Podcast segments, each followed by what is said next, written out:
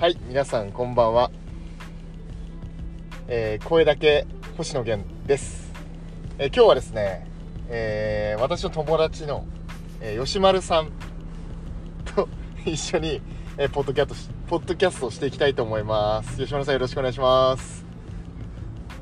なんで何も言わないの？なんなんで何も言わないこんにちは。おい吉丸さん、はい、吉丸です。えっと、原さんは友達じゃないんですけども、あの、まあ、いろいろと、付き合いの都合上いろいろとですね、仲良くさせていただいてる。あーはいなるほどね。でございます。なるほどね、はい。ちょっと今車移動中でポッドキャスト撮ってるんであのナビの音とかちょっと入っちゃうかもしれないですけど、まあ、それはちょっと勘弁してもらって。で吉丸さん何してるんでしたっけ？仙台からね。今日は東京でいろいろ仕事があるってことで来てもらあの来てるんですけど仙台で何やってるんですか？仙台で会社やってます。おおどんな会社？卸売。刻むね。刻むね。な何の卸売してるんですか？野菜です、ね。野菜ね。そ野菜の物流？おろ卸？う。なの、うん、卸と物流と小売りをやってます。ああなるほどね。吉丸さんはあれですよね。結構今年はちょっとあれだけど27ぐらいの時？いいつ起業したんでしたっ25。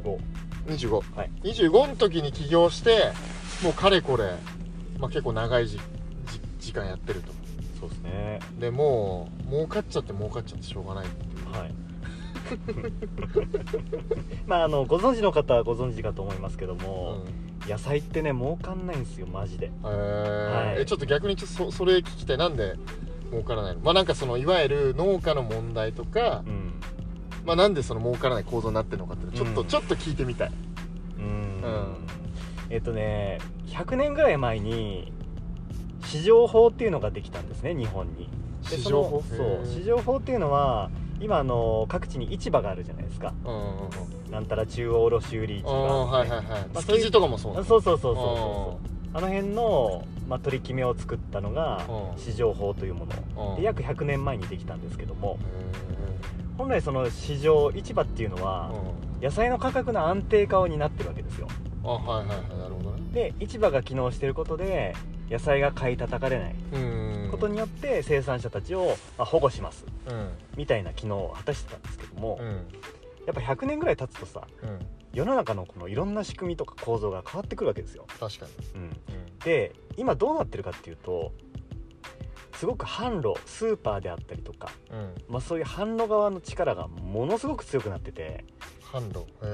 そう。で結果市場が、まあ、販路に媚びを売ってるような感じになってあー売ってお願いします売そうってくそうそうださいみたいな。買っててください。そうこれ買ってくださいみたいな。そうしないと私たちさばく力ないんです。簡単に言うと市場がさばく力がどんどんどんどん減ってしまって、まあ、衰退してしまってあもうーそういうスーパーに頼りっきりになっちゃったんですよ。あ昔は仕入れることの方が難しかったから、うん。あれなんだけど今は売る方の方が難しいから、うん、そうそうそうそうそう。だから市場がねまあまあこれをこういうとこで言うのはどうかと思うんですけど、うんうん。やっぱ楽してきちゃったんですよね。あなるほどね。そう自分たちで売る努力をうん。そこまでせずうにん。やってきてしまった結果やっぱスーパー側の方がいろいろと努力をして、まあ、流通側ですよね。うん。そっちの方が流通側の方が力を持ってしまった結果うん。価格の決定権をそちら側に与えちゃったっていうことですよね。うん。でそうするとスーパー側はもちろん安く買ってうん。高く売りたいわけですよ、うんそうだね。うん、そうするとねどんどんどんどんおよそ農家さんの 300m 先、観音一丁目を進みます。うん。消せないでしょ。消せない。うんまあいいよ。いいようん。でそう。でなんだっけ？うん。えっとえー買う方が、うん。いやえっと卸売あ卸の方が安くな価格安くしてしまうあそうそうそうあそうそう。うん。で結果的に何が起こるかっていうと、農家さんたちはどんどんどんどん所得が減るわけですよ。ああなるほどね。で市場がさばく力なくなるからあそうすると出しても出してもはいこれ100円で買ってほしいと思うんだけどうん。実際市場はそれを50円でしかさばいてくれないわけ。あでーなるほど市場って後出しじゃんけん法なんでうん。そのこ生産者が例えば出してもうん。値段が決まるのは出荷先が決まった後なんですよ。うん。だから例えば農家さんが今日の夕方野菜持っていきます、うん。で、えーそれがじゃあ値段いくらなんですかね？これって聞いても分かるのは翌日なんですよ、なるほどね。うん。だから市場はそれがどんどんどんどん安くなってきてしまって。でそうすると野菜のまあなんだろうね。値段うん。うんっていうのはまず上がらなくなってくる。どんどんどんどん下がる。でうんうちらみたいな中間に入ってる野菜の流通業者もうん。もうすごくマージン間にこう取れる部分っていうのが薄く薄くなっていくんですよ。うんうんうんだから儲かんないです。えー。儲かんない商売をなるほどね。はいずっとやってます。ねえー、えそれは吉丸さんが、うん。その25で事業を始めた時にそれも気づいてたんですか？いやー気づいてたらやってないよね。というかまあただ10年間でやっぱいろんなあれは変わりましたね。そのいろんな仕組みもそうだし、あうん、時代の流れはやっぱ流れてるっていうかね変わっていくんだな。というのは感じてますねその他待ち伏せエリアに注意してください。なるほどねえじゃあその最初当初会社を始めた時っていうのはどんなモチベーションでなんか会社をスタートはい。させたんですか？あのね車がすごい好きで。あのーまあもともと私証券会社だったんですよ。うん。証券会社有有名な証券会なんか大手証券会社。赤色赤色の証券会社だったんですけど。大型。うんはいはいはい。でもねサラリーマンをやってる時にまあその当時はポルシェが乗りたくてうその当時はね。うんでまあ確かにサラリーマンでも乗れるんだけどもうん。ポルシェの中でも高いポルシェってあるじゃないですか。例えば海縁カイエンはまあそうでもないんですけどうん。高いやつだと2000万3000万ってするわけですよ。うん。それをじゃあサラリーマンやってて乗れるかなって考えたらやなるほどっぱねね難しかったんですよ。うんじゃあ証券会社でも難しかったあ難しいと思う。あー。3000万の車に乗るのはちょっと現実的じゃないかなまあそうだよね。だって年収1000万あったって、うん所そ得にしたられ丸々3000さね、うん。あそうか。所得にするともっと下がって。そうそうそうそうそう。ってなるとねあうん。厳しいなと思ったからうん。なんかやろうみたいなそんな感うーん。じで始めました。モチベーションはスタートはそこだよね。うーんけどすごいよね。そのちゃんと、まあ、会社として回るようにさ、まあ、25でもともとだって大阪？えもともと出身のちあ滋賀か。そっちの方。ああそ そっちの方。だ うん。うん。そっからだってわざわざ仙台に行って始めてまあ一応会社自分がまあなんかすごいこうやらなくても動くようにしなってるっていや違うよ。あのサラリーマンの時にいう、配属が仙台支店配属だった。うん、あそういうスタートなの？そうそう。ああ何？そこにそれで仙台に行ったの？そう。そういうこと？だからその当時のお客さんたち、まあ、証券会社時代のお客さんたちに、うん。あの証券会社って普通株とかさうん。投資信託とか売るわけですよ、うん。株とか投資信託売らずに、うん。あの自分の会社始めるから投資してくださいみたいな、うん。そういう話をしてうん。お金を集めた感じですね、なるほどまあ、それも一つのあれだよね。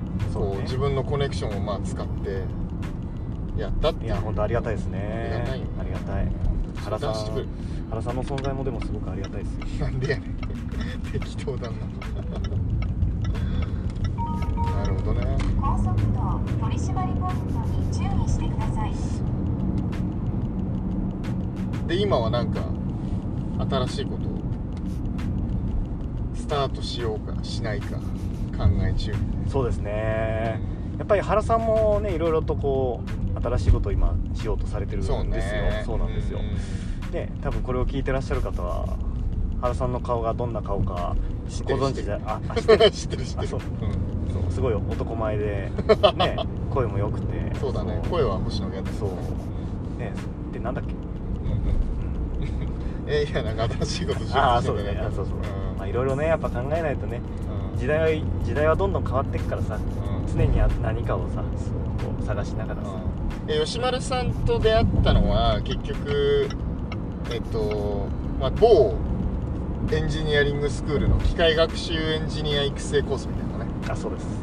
それで会ってでそっからなんだろうね。だってあの中でもさ20人ぐらいいたか 10, 20人ねえか10何人いた中でも、してくださいまあ、今つ今も付き合ってる人もいれば別に今はもう付き合ってないっていう人もいるから、うん。なんかそういう意味ではなんかわかんないけどあれだよね、いやなんかね原さんってあのーまあ、その当時さ、うんえっとズームズームじゃないズームだっけ、ズーム、うん。ああそうそうそう。ウェブでね、うん。みんな顔がウェブで映って全部やってたもんね。そうやってたんですけど、ん。原さんってねすごくねうさんくさかったんですよ初め でもうなんか明らかにコンサル的なさなんかすごい喋りもさちょっと上上手って言ったらあれかもしれないけどなんかもういかにも感があって。そんな感じなんだ。でそうそう、うん。見た目もさ45ぐらいのさ なんか顔をしてるおじさんがいたから、この人うさんくさいなでもなんか俺うさんくさい人嫌いじゃないなっていうのがあって あなんかこの人は面白いなと俺は正直思って。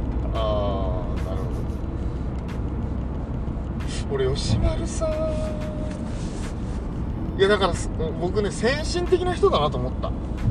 いや要はうん。自分で会社経営してたらさ別にそんなこと勉強しなくたっていいじゃん。うん。そこそこうまくいってれば、うん。だけどそれをあえてまあこうやる？やってみる？うん。っていうのってなんかすごいなって普通に思ったね、俺は。うん。普通に。多分ね俺経営者じゃないんですよ。え ちなみにうちの会社は本当に従業員うんいた時で本当25ぐらいなんでうん。すごくちっちゃな会社。え今何人なの？今ねやっぱコロナの影響をもろに受けてう減らしましたね。え10介護しちゃったの？解雇地かまあ、まあ、減らいろいろと減らしたりもしてへえ今1567ぐらいなのかな。けどそんなもんなんだ。そんなもんなんですよ。へうん。それでさ要するに経営者だったらえそんな自分でねプログラミング学習してどうこうとかってやっぱしないかもしれないんだけど、俺どっちかっていうと経営者じゃなくて起業家なんだろう物事新しいことをこう作ったわかるわりとか。かるわかるわかる。そうだよね。そういうのが好きなタイプなんですよ。うん。だから無責任なの経営に関して。なのでこれ左じゃないそう。だからやっぱ自分自身が興味持ったものに関しては自分自身がまず知りたいっていう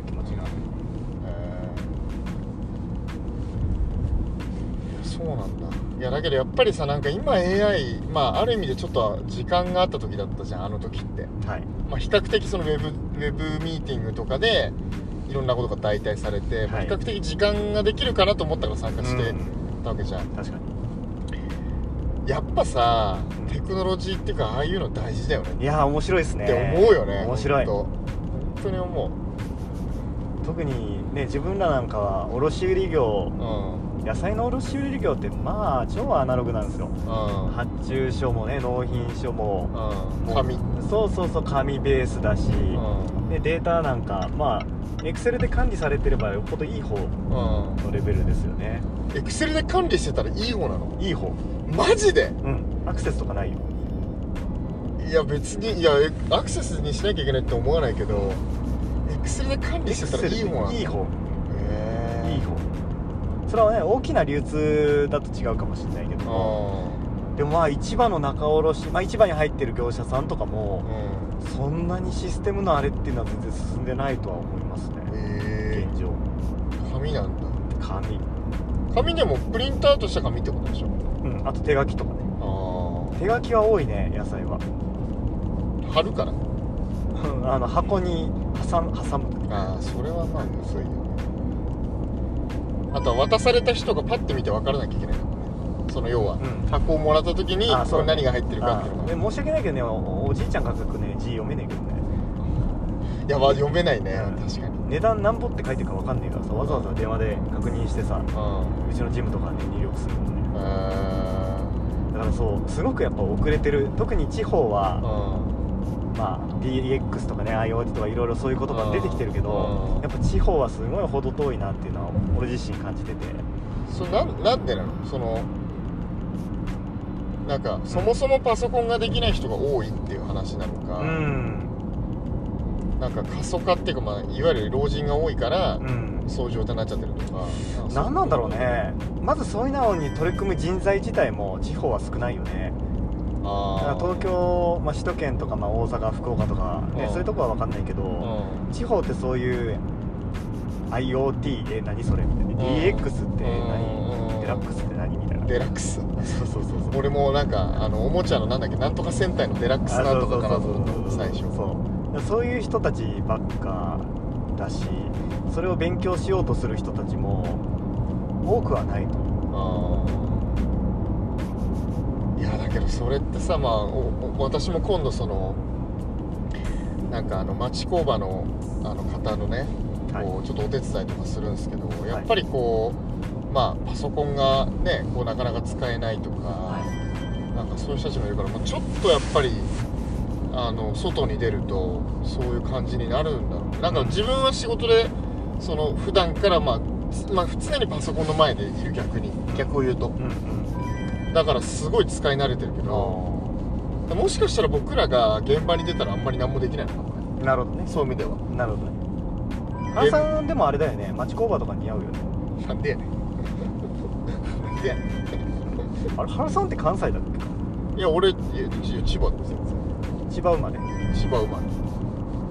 関西育ち？関西いや千葉生まれでえっと、まあ、関西に行ってた、はい。ああいらっしゃったんですね。うん。えこれ聞いてる方っていうのはどこの？いや別に全世界。あ全世界。日本語が分かる全世界。すごいね。ワールドワイドで。ワールドワイそうすると原さんの関西弁エセ関西弁が多分耳に引っかかる方もいらっしゃると思うんですけど、はい。ちなみに私は一応関西人ですけどドも、うんいやけど滋賀って関西に認められてなくない？いや俺京都生まれなんで。いや京都生まれてるけど別に。京都滋賀の滋賀のクソ田舎としましょほら滋賀の聞いてる人たちに。うなんだっけ彦根だっけ？違う違う長浜。あ長浜ね。長長浜。だけど比較的アウトレットあるからあのいい方だよね。アウトレットないよね。あごめんごめん。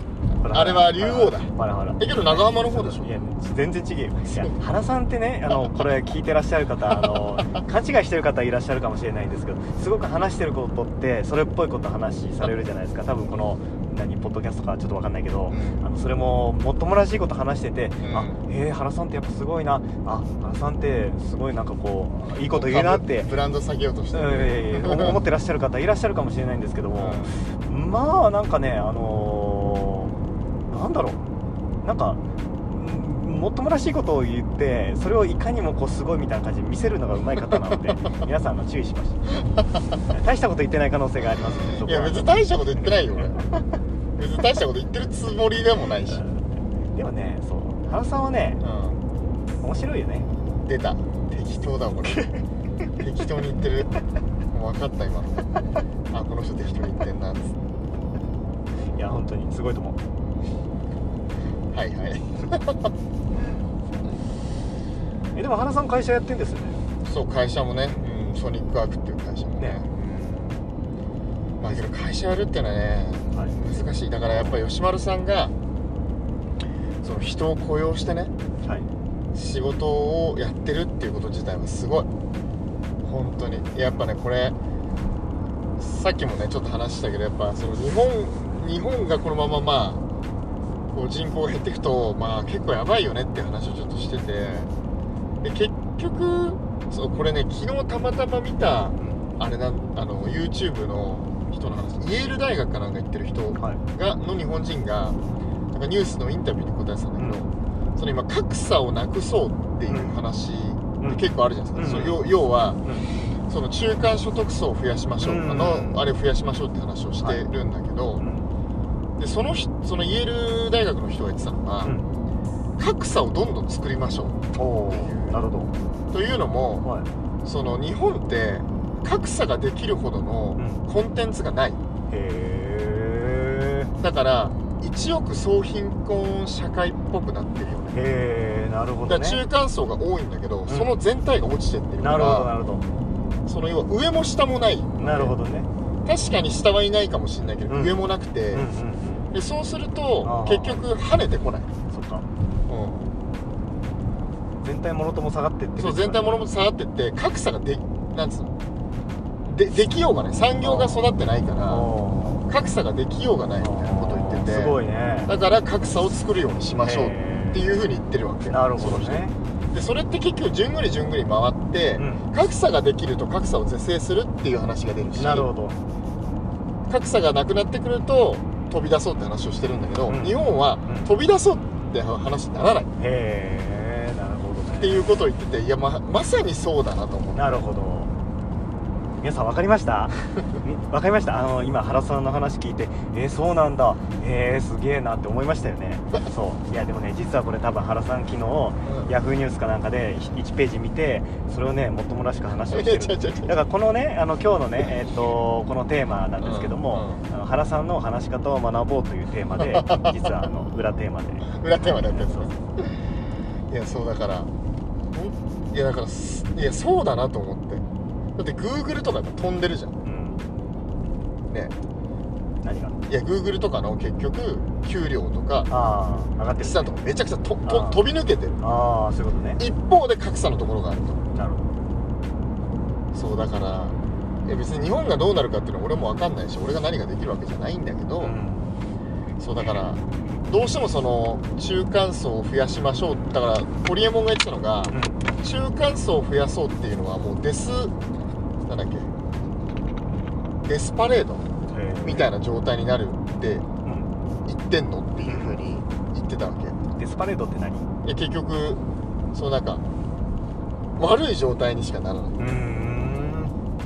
もうデスのオンパレードみたいな。なるほどね、あデスのパレードね、うんデスのパレード。そうだからもう悲惨なことにしかならないの分かってんのなんでそんなこと言ってんの？みたいなこと言ってて。うん。で俺は基本的にホリエモン教だから。うん。あそうそうだよなと思いつつもなんかそのこ根拠となるなんか話があんまりなかった。彼は彼はさ結論だけ言うからさなぜそう考えるのかっていうのは言わない。で結論だけ言うからああ。の周りの人に理解してもらえないんだけどなるほどね。確かにそうだなと。似てるよねでもね。俺？顔が。顔吉丸さん何の顔に似てるだろうね、まあ、美咲さんに似てるのは似てるんだけど。誰だよ。美咲さん。あこれ聞いてる人からすると、ね。聞いてる人わかんない誰ねそうそう美咲さん聞いてますか？あ聞いてるかもよ。やばい。いやだから機械学習のあのねコース終わって就職した人もいれば独立した人もいればみたいな感じでね。新しく事業立ち上げる人もいれば、うん。あれに結構金払ったけどいや回収できてないよねまだね。ちょっと回収したいよね。俺回収したな。えマジ？え多分俺は実際払ったのは30万ぐらい。うん。でそれで回収でできてるって。30万回収したってこだってしあれじゃん。新会社立ち上げた時にそのと資本金なるほどね。資本金ねそれで集めれてるから。なるほどうね、んは。それは要因があったんだ。私一応機械学習勉強したから。そうそうそうそう。でその機械学習を勉強したから、まあちょっとお米さんというね優秀なエンジニアがいるんですけど。うん。その子と話しまあ、えっと、ココナラっていうねサービスを使っいやて、いいよねあれ。うん、エンジニア人を探した時に話ができるんですよ一応。うん。俺自身も勉強してるから、そのエンジニアの人となんとなくそれっぽい会話ができるわけでするとこう具体的にこういうことをやってほしいとかさうん。話ができるわけ、うん。そうするとやっぱ関係性的にいい関係をね、そうだね。うん、できるかうら、ん。俺は原さんみたいに話がうまくないしなんかこう1を10に持ったような感じで話も全然できないタイプだからこれは原さんを褒めてる褒めてる。んだよあのそう。だからね。そういうそうそういうタイプじゃないけどやっぱ知ってる自分自身が体験したりするとさ話す内容にこう厚みが出たりするからさ、とりあえずいろいろやってみてさ。なるほどねいやそうか。じゃあ回収できてたのか。それはいいね。俺もちょっと回収したいな。いやだけど単純にやっぱデータ分析とかのちょっとお仕事とかもらいたいよね。やったらいい。なんか。うん。いやなんか俺がまだ分かってないのが結局データ分析だけじゃ価値がなくて、うん。データ分析した後に何をするかっていうのって結構大事じゃないですか、うん。でそこがちょっとやっぱりこうなんかまあうん。データからインサイトを得る方法みたいなのがちょっとあなんかその企業向けとか、まあ、うん個人のみんなちょっとそのなんかちゃんとできてないかなっていうあーあそうだね。ねそれなんか誰かも言ってたね。ただデータ分析するだけだったらさもうね機械的にもできるし、ん。誰だってできるけどそれをどう生かしていくか。まあ遠藤さんが言ってたのかもしれない、あそうなんだ。うん、結局ビジネス的な視点でうん。そのデータをどういうふうにね。まあ扱うのかみたいな、それをちょっとできるようになりたいしなんかそういういやだけどね俺ね。そのエンジニア的になるのは多分あんまり得意じゃないんだろうなって思う、あ無理。そうやって分かったじゃん。機械学習のやつをやってさ。あちなみに俺と原さんはですねあの落ちこぼれ組だった。まいやまさにさ、あの数学の知識がですねみんなあの機械学習の勉強してるのに俺と原さんなんか数学の勉強してるみたいなさ。よくわかんない時間だっそう。だから佐藤さんとかすごかったよね。そたの、ん。た彼は数学的な要素がわからないんだけど、うん。どうやって文字を動かすかっていうのを理解してそれでコーディングしたから彼は。佐藤さんって誰だっけ？佐藤さんってほらウェブエンジニアかなんかやっててさよくあのズームの画面が固まっちゃう人いたじゃん。ああ男の人？男の人。あーあおじいちゃん。おじいちゃんじゃないよ。それは違うよ。ああーヘッドホンしてる人。あそうそうそうヘッドホンしてる人彼も面白いよ結構。なんかうーん。うん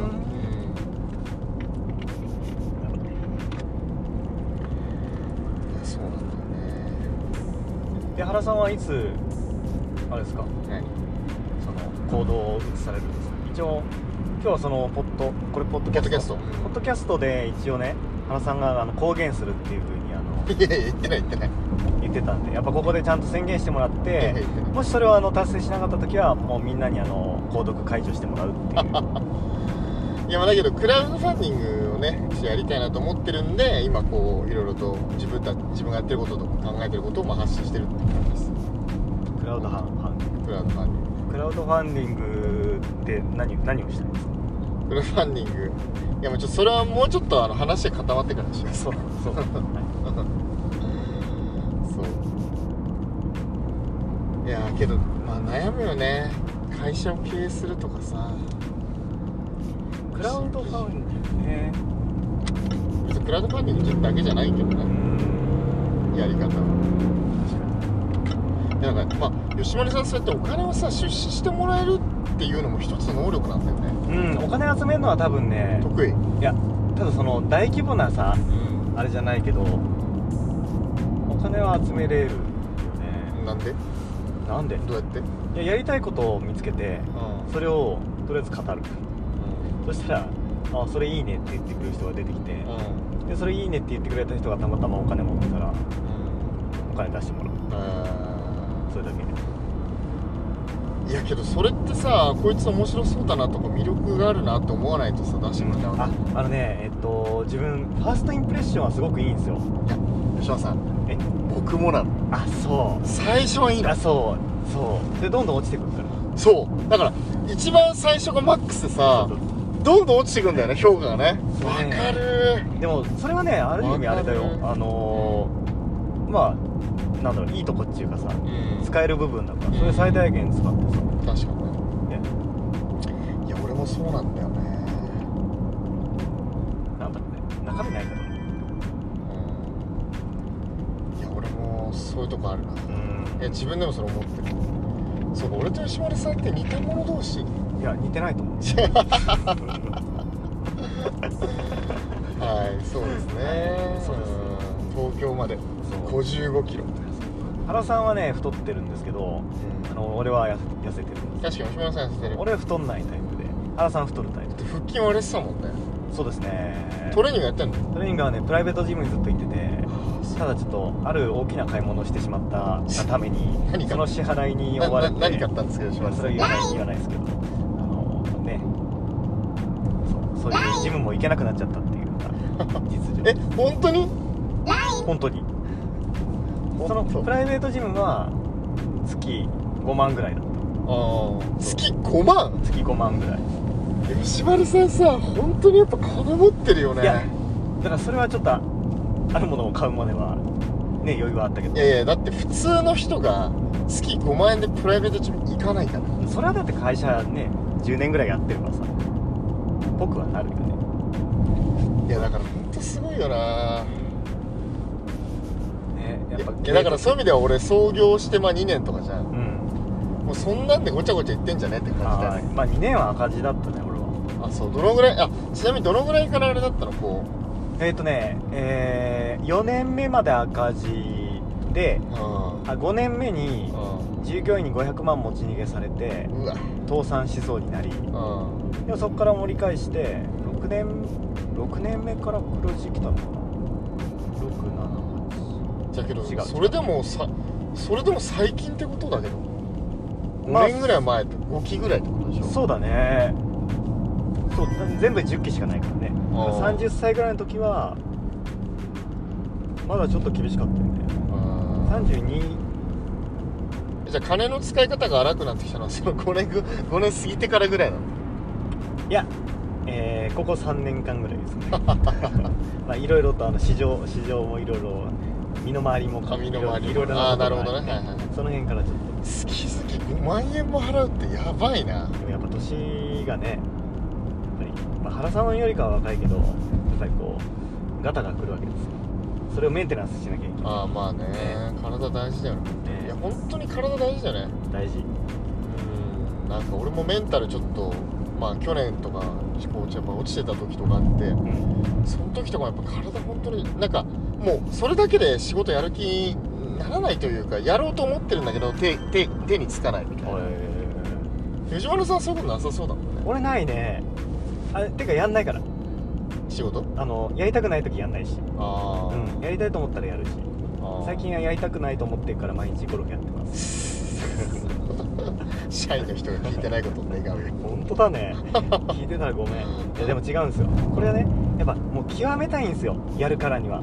でゴルフだって極めればうん。多分何か新しい次のこうん。うねあれが見えてきて出会いも新しくあったりとかなるほど。いろんなことにつながる可能性を秘めてるっていうね。まあそういううんことにしてます。けどゴルフって金かかる趣味だもんね。そうかな。いやわかんない。プライベートトレーニングを5万出してる人からすると安いのかもしれない。うーん。例えば毎週ラウンド回ったとして。1万4万じゃん。いやあ4万どころじゃない。まあそうかそう4万だね。けど飯食ったりとかなんかあれしたらさ。うん。ら要は一人で行くわけじゃないじゃんまあ。誰かと一緒に行けば食終わった後に食事あしたりとかして結局結構いい金になる気がするんだけど言われてみたらそうだね。そうそうか。うん。いやまあだけどいやすごいな。そうなんだ。いやなんか本当俺ちっぽけな感じだよね。ちっぽけじゃないよ。ちっぽけじゃない。ちっぽけっていうか存在感ある。いやなんか 存在感は確かにある。いやそうか。だけど、まあ、会社やるってそういうことだようね、んえその5期までどうやってつないでたの？だってあ要はうん黒字転換するってのと損益分岐点を迎えてるとちょっと違うじゃん。うんだから赤字のままなんだけれどうも、ん一応そのトントンになってる状態、うんうんうんそそれはどうだったの？えーっとねまあ言ってて野菜の業界なので、そんなにブレないんですよ要するに1本契約取って1000万とかっていうさうん、うん、そういう業界だったら1本取るか取んないかでさああ1000万違ってくるわけじゃん。そうだね。でも野菜って100円ぐらいの単価のものをうん。大量に動かすから、うん。まあ、変動があったとしてもさ、まあ、まずそこまでのもあってってことは逆に言うと赤字になったとしてもそこまで大きな赤字にはならない。っあ。ていうのがあった。んあ普ですよ通に売れてるってこと？まあそうそうそう。黒字じゃないけど、まあ、赤字だけどでも赤字の幅がじゃあ例えば20万30万ですよみたいな。うんそれぐらいのレベルであればさ存続は難しくないし。最初赤掘ったんだけど赤のままうん。だからだから損益分岐点を迎えてるってことでしょ。要はうん。会社としてそのちゃんとお金回ってる状態なんだけど黒字化してそのなんていうの累計で黒字化してないっていう意味。あ累計はもちろんしてないし。違うう違うあのー、要するにキャッシュ会会社には必ずキャッシュっていうさん。ものがあるじゃん。でキャッシュが回ってれば会社は潰れないわけさ。そうだねでキャッシュはそれは借り入れもね起こせば資本金もあればうん。それがあるわけじゃん。うん。だから仮にキャッシュがじゃあ、まあ、分かりやすく1000ありますって考えて、じゃあそれが毎月50ずつ減りますって言ってもさうん。10ヶ月経っても500万じゃん、うん。残り500万残るわけだからうん。すぐには潰れない多少売れてるからね。そうそうそう。だから別に赤字でもすぐに潰れるわけではないし、うん。なるほど。ね、何がいいってやっぱ会社やってうん。仮に赤字だったとしても、いろんな経験が積めるわけさ、うん。出会いもそうだしね、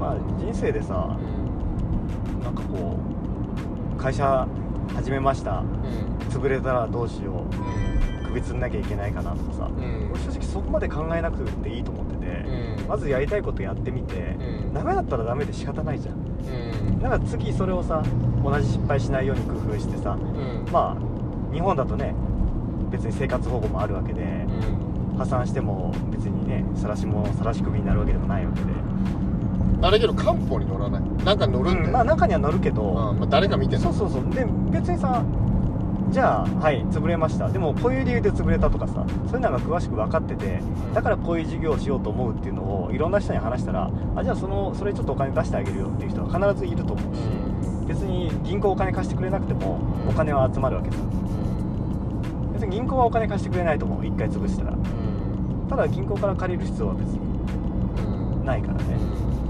考えるといろいろ挑戦してやった方が面白くないかなと。思うなるほどね。いやまあだけど潰しちゃうかなとか考えるよね。うん。やっ潰れたら潰れたでそれはね、まあ、最悪迷惑かけない範囲であれば仕方がないと思うよね。まあね。それはね見見えない。周りにあの人は倒産した会社の社長ですって思われるのが嫌といや本当に自分が倒れちゃったら嫌だなって感じなんじゃない？いやだからうん。結局法人を立てるメリットって何かっていうと、まあ、有限責になる有限責任になるっていうのが一つの大きなメリットじゃん。うん。そうだね。だけど結局借金って、うん。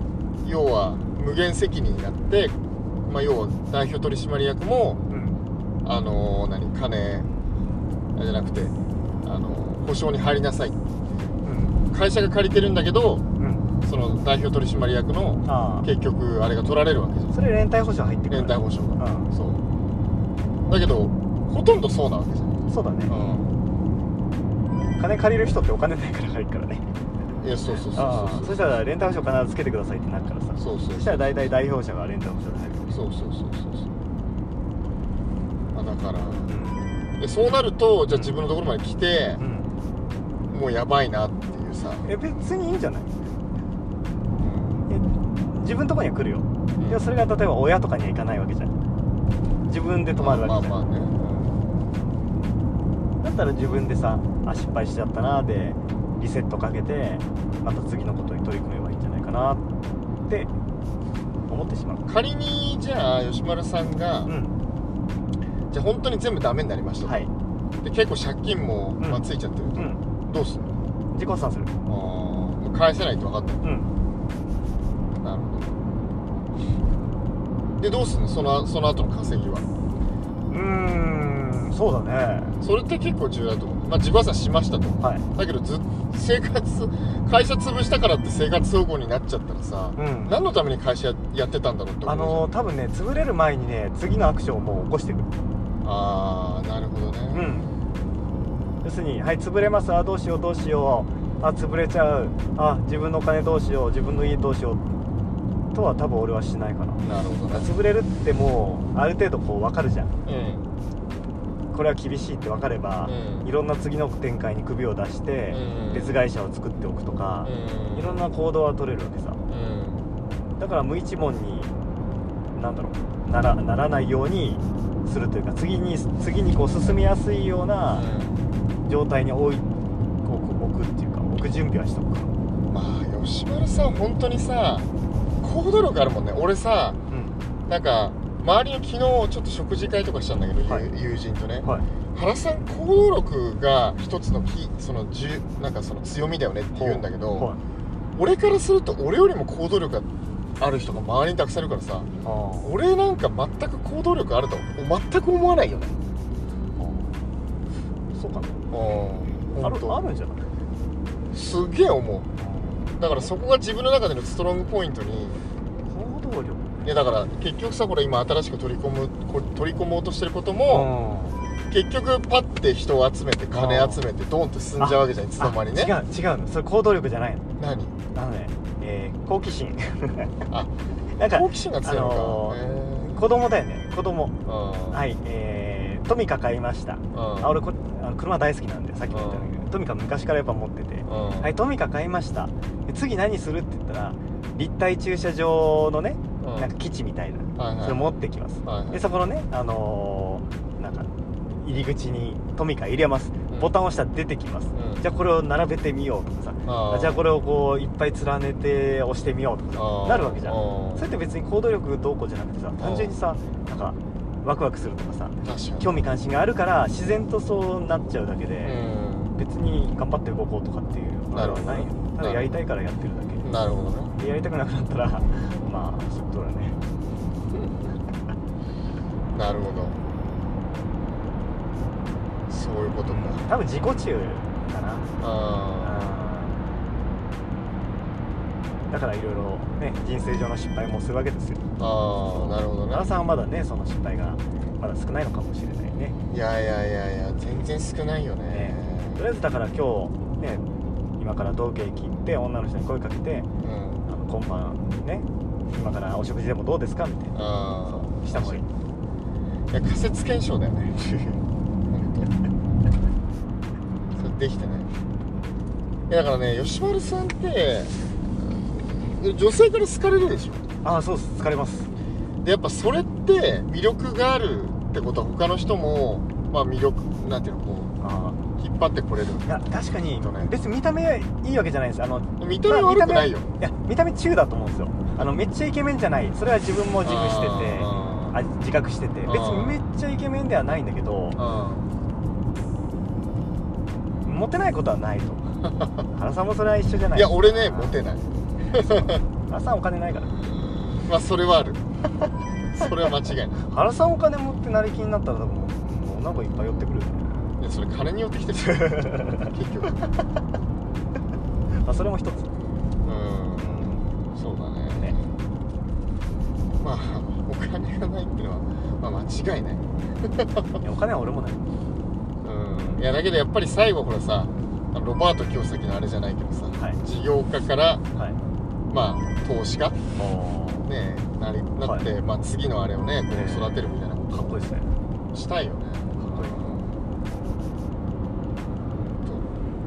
え原さんはちなみにうん、あ時間大丈夫？全然大丈原さんはちなみに今お付き合いしてる方と いません。いないんですか、うん、まあ強いて言えば、はい。声だけ新垣お付き合いしてるから。声だけ星野源だから。意味わからん。声だけ。とりあえずあの聞いてらっしゃる方声だけ新垣結衣を探してる。だそうです。はい。声だけ荒垣ゆいよゆいの方。ねぜひ一緒に対談してほしい、はい。ポッドキャストね。こちらまで。こちらまで。いやだけど吉丸さんいやなんかさ周りにこう年が近くてこういう話ができるその会社を経営してる人とかあんまり俺の周りにいないから、あんま多くないね。少ないね。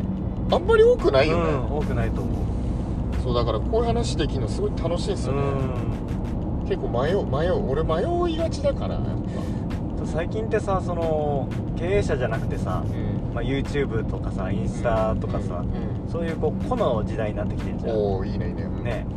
うんそこは俺逆に知識はやっぱないし、うん。俺はその経営としては確かに10年やってきてんけど、うん。まあ、それがね今の時代に合ってるかどうかっていうのは俺もうんどうなのかなって最近思い出してるから、うん。まあ、そのこの時代になってってるそこの部分っていうのはやっぱいろいろ気になる部分あるよね。そうだね。まあ組織を作るにしてもまあそのバックオフィス業務とかさ本当にそのコミュニケーションも楽。本当にうちの会社とかでスラックと Google Meet とかやっぱ入れて全部やってるけど、うん。もう今アフリカですら普通にタイムリーにミーティングできるからさ。すごいよね。だから本当にその世界は小さくなってるし日本の人だけで何かをやるっていうよりも日本以外も含めてこうなんか一緒に事業を作ったりとかするとか、うん。別にそれをその特徴のある子を持ってきてもいいし、うん。子をうまく連結させ、まあ、まさに今やってることそうだと思う、うん。子をうまく連結させてはい、なんか新しいことをするとかさ、うん、あとね本業だけがすまあ本業だけっていうかそのいろんなことをそのジョブズのあれじゃないけどやっぱいろんなことを面白いと思ってやっていくうちにまあドットがこうつながっていって新しい何かになるみたいなさ、なるほどね。原さんってこう言うことがあっていちいちこうかっこいいよね。ドット。いや俺これもう何回も使い古してるやつだあしよく言われるやつだから。ああそうだそううん。はい。じゃあまあこんな感じで終わりましょうか。だはい。はい。じゃあ今日はえーっと吉丸さんとの対談でしたえー聞いていただいた皆さん、えーありがとうございます、えーもしいいなと思ったら、えーチャンネル登録とか、えー高評価お願いします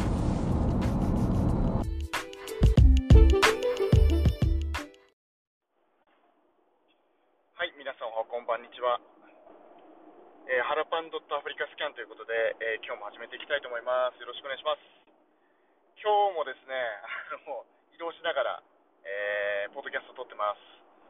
で、今日はですね、えー日清工業さんという会社さんに行ってですね、えーまあ、デジタルトランスフォーメーション、まあ、いわゆる業務改善とか、まあ、タスクの自動化みたいなことのお仕事をさせてもらってます。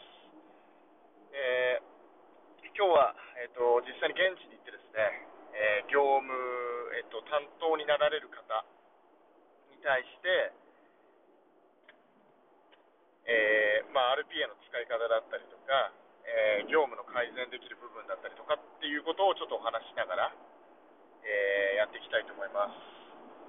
で、えっと、まあ、アフリカスキャンなのになんで RPA の授業やってんだっていう話になると思うんですけど、まあ、これもヘルスケアに関係ないじゃんっていう感じに思うんですと思われると思うんですけど僕はヘルスケアに関係してるかなと思っていてというのもやっぱり医療者の人が、まあ、医療に集中できるようにするっていうことはもちろんそうですけどまやっぱり病院の中の、えー改善、まあ、クリニックとか病院の中のえ業務を改善することによって、えー結局、え人件費が抑えられるとか利益構造がま改善するっていうことであれば、ま、積極的にえ導入すればいいんじゃないかなというふうに思います。で、まあ、いろんな現在こういろんな会社さんってシステムを使ってると思うんですけどシステム間の連携とかって意外と難しいっていう話を聞いていて、まあ、例えば A という、まあ、それこそセールスフォースとか、まあ、なんかいろんなシステムがあると思うんですけど、まあ、そこと別のシステムを統合することが、まあ、難しかったりとか、まあ、データの受け渡しとか難しいっていう、まあ、課題とかって結構あるので、まあ、それを、えーまあ、RPA を使って自動化していくっていうこともできます。で、結局、えーどんなことが、あのまあ、そのセールスフォースとかっていう、まあ、ものを使うってことはいいと思います。僕もハブスポットとか使ったことありますけど、まあやっぱり会社が大きくなってくれば入れるよねっていう話になるけど、会社が大きくならなければ、なんかそもそも入れないっていう話になると思うので、なんかそこって結局今あるいろんなサービスって、まあ、フリーとかはちょっと別なんですけど、中小企業を対象にしてるんで、まあ、それ以外のものって結構それなりに大きい、まあ、会社さんが導入する。で、しかも結構コストが、ま、高いなっていうイメージですよね。例えば、ハブスポットだとコンタクト数が2000から3000ぐらいあると、まあ、月々2万とか3万とかチャージされるっていう感じなんで、まあ、結構大きいなっていう、その支出としては大きいなって、それがまあメインであのお仕事ができてればいいですけど、うん、まあなんかこう、まあ、サービスで言うと、こう鶏と卵みたいなお客さんたくさんいるんだけど、まだ収益こうが構造、収益がうまく、まあ、出てないものに対して、それなりにお金使うっていうのは結構厳しいなっていう、まあ、個人的な感覚はあって、まあ、Google ワークスペースとか、まあ、RPA とか、まあ、そういうのを使って、まあ、うまく業務改善をしてもらうことによって、まあ、その人たちの負担が減れば、まあ、あの本当に集中しなければいけない、えーことに集中できるっていうことだと思います。で今、会社さんで多いのは、まあ、中小企業、特に今、スタートアップ的なところとか、まあ、中小企業的に会社を始めた若い人とか中には、結局こう、事務職員がいなかったりとかするので、全部自分でやってたりすると思うんですよね。で、まあ、仕事を一通り覚えるっていう意味では、それは非常にいいことだと思いますけど、まあ、やっぱり極力こう、あのそういう、なんていうんですか、事務を、事務の人を雇わないみたいな、まあ、会社も出てきてる、そこをアウトソースするっていうことも結構あるので、まあ、今は、まあ、いろんなソフトウェアが使えるようになってるので、まあ、RPA とかうまく活用して、えー業務の、まあ、自動化だったり改善ができればいいなというふうに思って、まあ、アフリカスキャンでは、まあ、RPA の事業もやっています。で日本で RPA を導入することができれば、えー最終的には、えーまあ、アフリカとか海外でももちろんその需要はあると思うので、まあ、そういったところに導入できればいいなというふうに思ってます。で今回お手伝いさせていただく会社さんは、まあ、本当先進的ですよね。まあ、町工場なんですけど、あのまあ、それでも、まあ、RPA とかを導入して、まあ、業務改善してみたいという、すごいモチベーションが高い会社さんなので、まあ、こちらもサポートしがいがあるなっていう感じですよね。うんまあやっぱりその、まあ、事務仕事がいらないってわけではないですけど、まあ、事務仕事の時間を極力減らして、で、えー集中できる自分の、まあ、集中しなければいけない作業に集中してもらうっていうことは、まあ、非常に重要だなっていうふうに、まあ、思います。し、まあ、日本の社会が、まあ、これからこう下り坂っていうふうになってくると、まあ、新しい価値を提供することができないと、まあえっと、今まで通りのことをやっていたら、まあ、その価値はどんどんどんどん下がっていく、まあ、下がっていくので、やっぱり新しいことをやっていかなきゃいけないと。で今回サポートする会社さんも本当に先進的な、まあ、あのなんていうんですかね、えーアート作品というべきものなのか、あれなんですけど、まあ、あのそういういわゆるメタル、えっと金属加工で、えー新しい価値を提供するっていうようなことをやっている会社さんで、でやっぱりそういうところに時間を使っていただきたいなというふうに思うので、まあ、極力、こういう業務改善みたいなものは、まあ、自動化してしまって、え本当に時間を使わなければいけないところに、まあ、時間を使うということを、ま、やってもらうということですね。で今回、主にサポートする内容は、えっとまあ、いろんな計算式があるんですけど、こうまあ、金属加工する上で、いろんな計算式をした上で、えーまあ、請求書とかを発行しなければいけないんですけど、そういうところが、まあ、現状でもこう、まあ、手入力で行っている部分があるので、まあ、そこを、えー自動化して、えーまあ、自動でこう請求書とかを転記して、でその後に、えーまあ、コピーあ、ごめんなさい、えっと、印刷をしてですね、まあ、もう発送できる状態までになってるっていうところが、まあ、目標とするところですね。でそれを、えー社員の方にも使い方をし覚えてもらって、まあ、私が作るっていうこともあり得ると思うんですけど、えー私ではなくて、その社員の方が、まあ、自由に、まあ、モディファイをして、えーまあ、会社に合うような形にしていただくということを、えーやっていきたいというふうに思います。なので、今回、えー非常にこう、まあ、先進的な町工場さんとの、まあ、コラボレーション。でかつ、まあ、そういったところの時間が少なくなれば、また新しいことを考えるっていうことにもなると思うので、まあ、ぜひぜひそういうことを、えー推進していけるように、えー頑張っていきたいなというふうに思います。もう今日は、えーと11月じゃなくて12月27日で、まあ、今日が一応仕事納めというか、まあ、仕事は収まってるんですけど、まあ、この業務はやらせてもらうっていう感じで27日、えーです。えー皆さんも、えーお仕事終わられた方、まだ今日が最後だっていう人、えー明日が最後だっていう人、えもう少しありますけれども、年末もう少しありますけれども、ぜひぜひ頑張っていきましょう。どうぞよろしくお願いします。ではまた。